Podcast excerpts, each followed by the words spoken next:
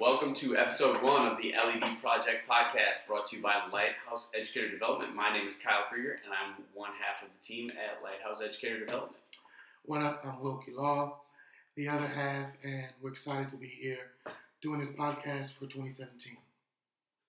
So, uh, we thought out just of this project, of this podcast, what we want to do is we want to just first off let you know what LED is, what Lighthouse Educator Development is, and the story behind it so you can understand uh, on future episodes why we do what we do, why we believe what we do, and, and why we're pursuing the nonprofit the way we are.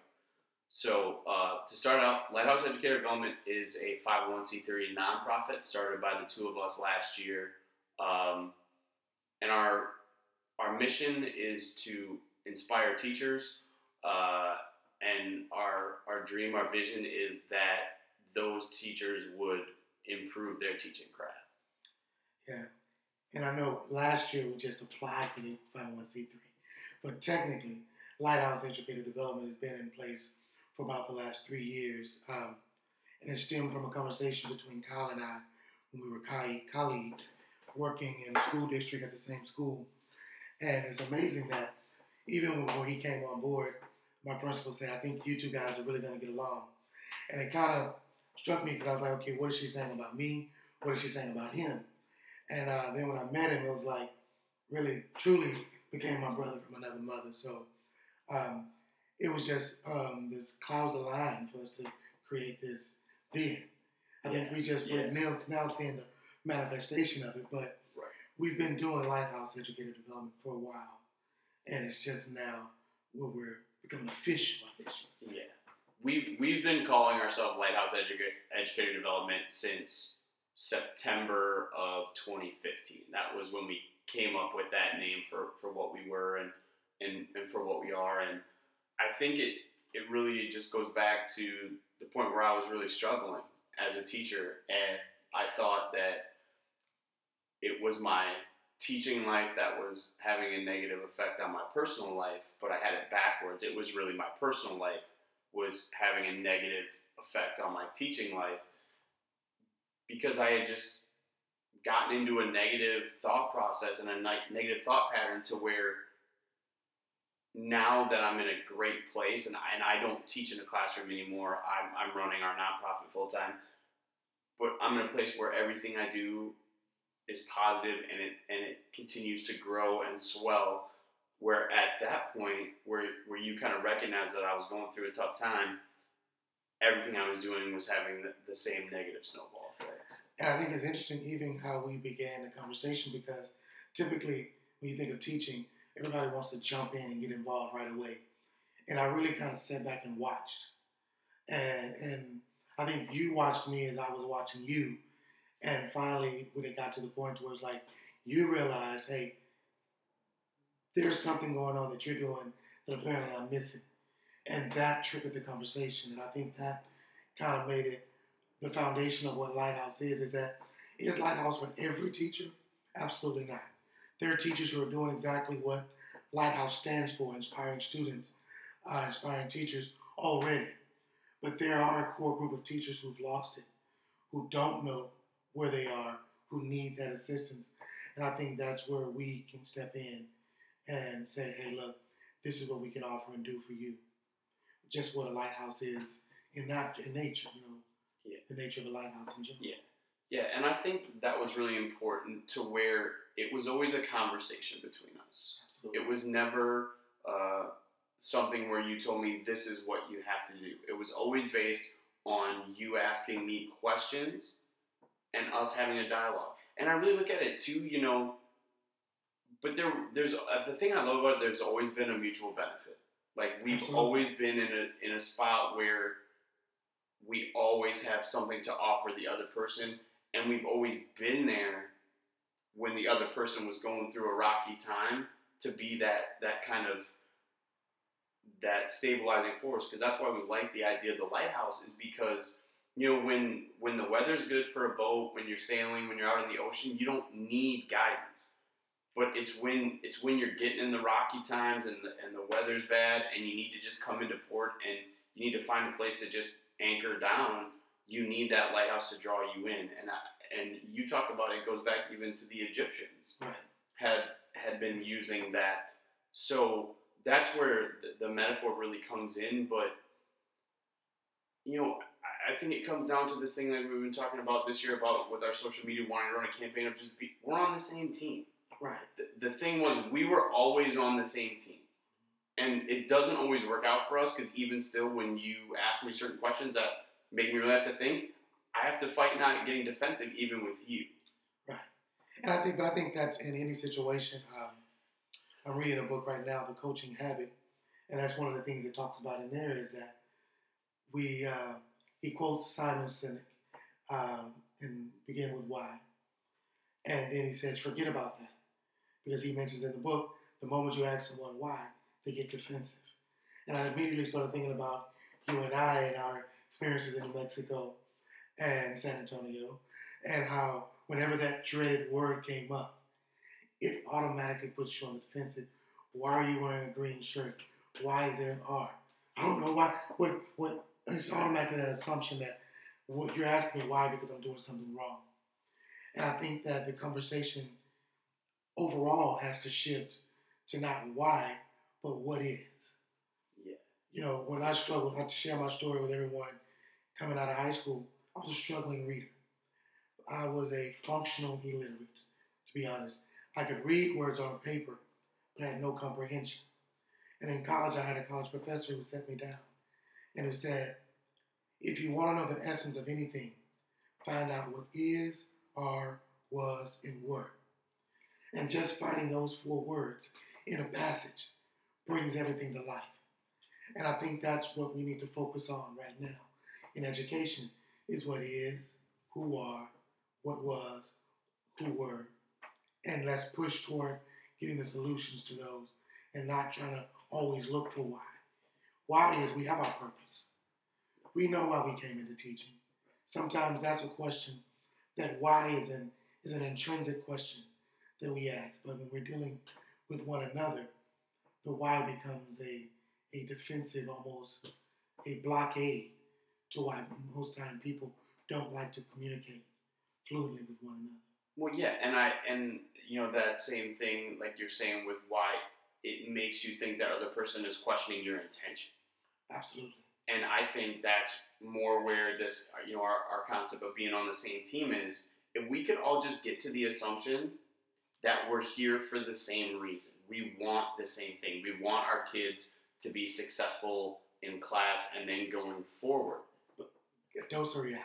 Most of us are not here for the same thing.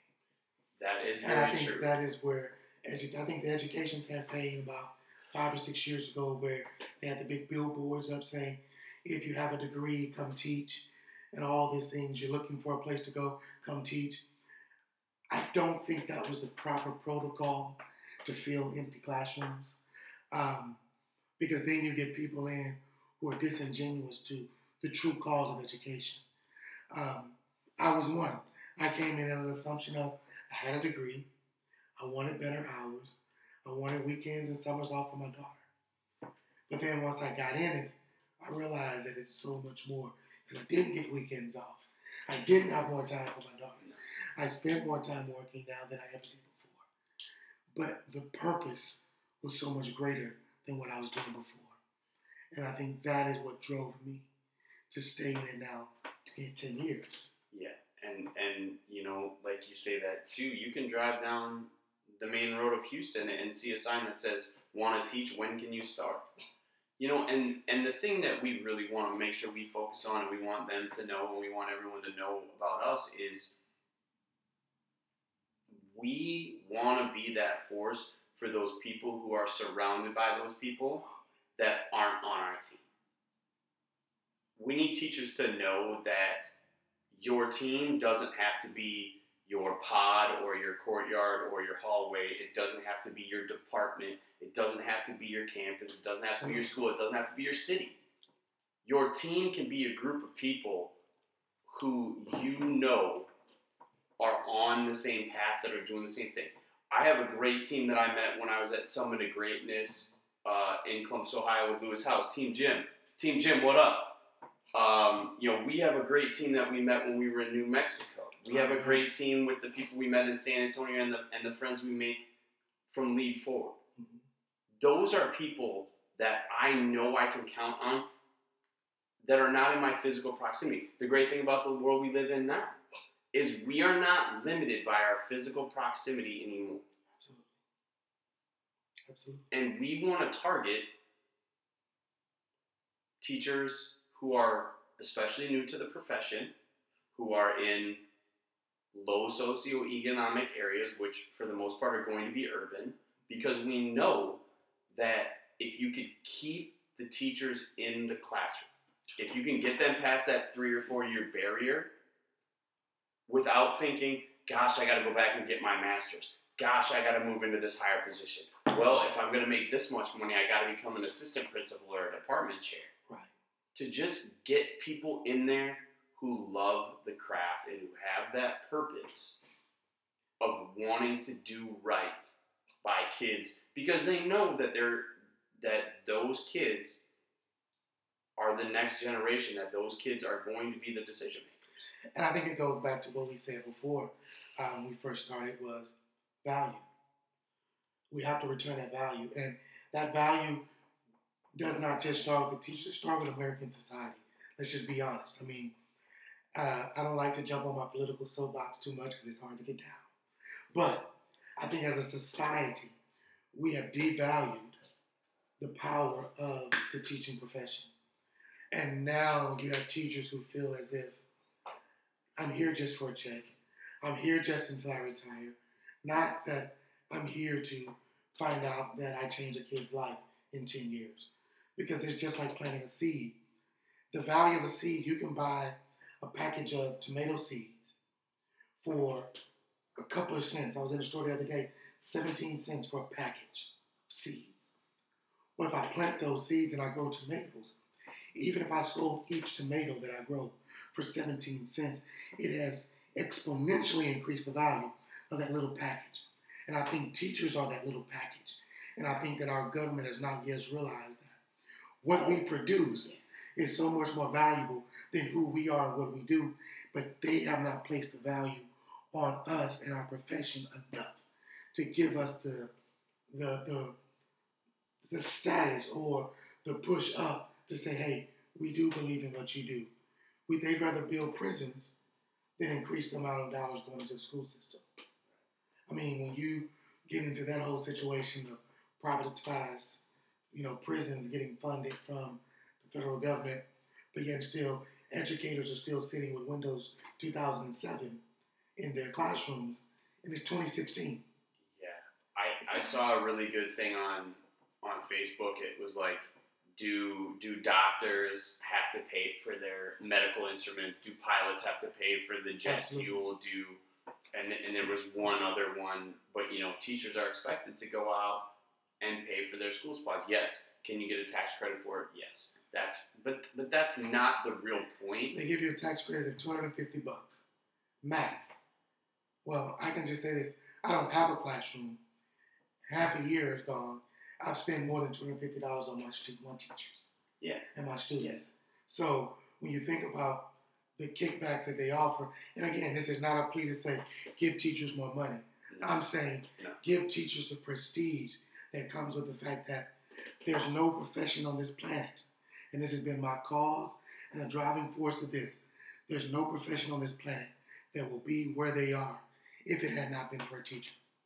So when you think about that doctor, lawyer, judge, uh, police officer, that none of you would be where you are if they were not first for a teacher. Then you would understand how to put value on the teaching profession and give us what we need fully to accomplish our jobs. Yeah, I mean, and that's, you know, that really comes back to that that same thing of no matter who you talk to, everyone has had an educational experience. And Even if you're someone who dropped out. And we've talked about this a ton. I'm a big believer. in These kids who don't respect teachers and don't value education learned it from someone. absolutely. And that someone they learned it from, whether it's their mom, whether it's their brother, whether it's their grandparents, that someone had a bad experience and made them devalue education. And we talked about this. The scariest thing for me is thinking about what this generation of kids right now who are coming up who seem to value education less and less, especially where we taught. What happens when they become and they give that attitude to their kids. to their kids? And I think that's the issue with uh, with education reform. We're spending millions of dollars in the state of Texas to create tests. We're spending millions of dollars to make curriculums more rigorous. Um, but we're doing absolutely nothing the development of the individual human being. You know, it's it, it I think the devaluing of teachers go beyond just us as individual teachers, but it goes to the system itself that is set up to kind of wham bam, thank you, ma'am. That's what we want. And I think that for LED, our focus is to bring back that focus on the main thing the value of teachers, of educators, letting teachers know that they have value. I don't care what administrators say, I don't care what specialists say, you have value yourself. And I think that that's where we have to go to as a society. You know, just a little plug for teachers. If you know a teacher and you're watching this, just thank them because it is a thankless job that we that we attend to every single day. And despite what people say, just talking to one of my buddies today, he was like, "Oh, you teachers are off for MLK Day." I say, "Come do what we do. Sit in our classroom and see if you're not ready for a break after the first day. You know, because it is more than a notion to sit in, educate people who are not motivated, to educate people who don't value education, to to deal with the different attitudes of 90 to 150 different bodies in your classroom and become that person for each and every one of them. So big ups to all of our my colleagues out there all over who are pushing toward making this society better through education. Big ups to you. And I think we'll stop episode one there. Uh, if you found value in this video or this podcast, please share it. Uh, go ahead if you want to follow us, like us on Facebook. We are Lighthouse Educator Development. Or you can go to our website, which is the ledproject.com. We'll see you next time.